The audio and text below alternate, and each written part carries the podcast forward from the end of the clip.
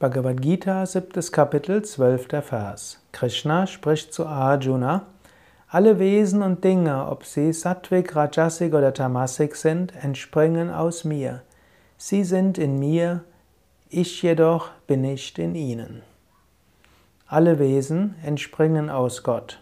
Und alle Dinge, alles ist Sattvik, rein, Rajasik, unruhig, Tamasik, träge. Alles entspringt aus Gott. Gott ist, also sie sind alle in Gott, aber sie sind nicht in, aber Gott ist nicht in sie, ihnen beschränkt. Also Gott ist überall. Gott ist auch im weniger Schönen. Ist ja manchmal die Frage, ja, ist Gott nicht im Tamasigen? Warum sollte ich denn jetzt nicht alkoholische Getränke zu mir nehmen? Warum sollte ich nicht betrügen? Warum sollte ich nicht hm, machen, was ich will? Letztlich ist doch alles Gott.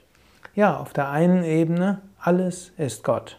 Aber obgleich auf der einen Ebene alles Gott ist, gibt es dennoch bestimmte Weisen, wie wir uns verhalten können, um Gott tatsächlich zu spüren, sich seiner bewusst zu machen. So können wir wählen, ohne zu verurteilen. Jemand, der nicht so lebt wie wir, ist deshalb nicht weniger in Gott als wir selbst. Jeder ist letztlich in Gott und Gott ist in jedem Menschen. Nur um Gott zu erkennen, ist es hilfreich, einen bestimmten Lebensstil zu pflegen.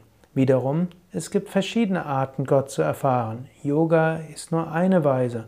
Und eigentlich kann man nicht sagen nur eine Weise. Es gibt so viele Yoga-Arten, wie es Menschen gibt, die Yoga praktizieren. Und sogar die Art, wie du heute Yoga praktizierst, ist vermutlich nicht mehr die gleiche wie vor einem Jahr und in einem Jahr wird es wieder anders sein.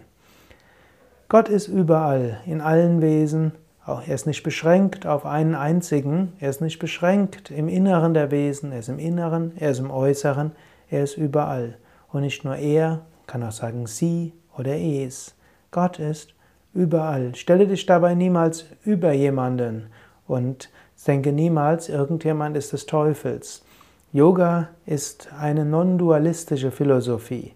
Es gibt nur ein Prinzip und das ist Gott. Gott ist in dir, Gott ist außerhalb von dir. Du kannst Gott verehren als jemand, zu dem du sprechen kannst. Du kannst Gott in dir selbst spüren und du kannst ihn in allen Handlungen und in allem im Alltag wahrnehmen.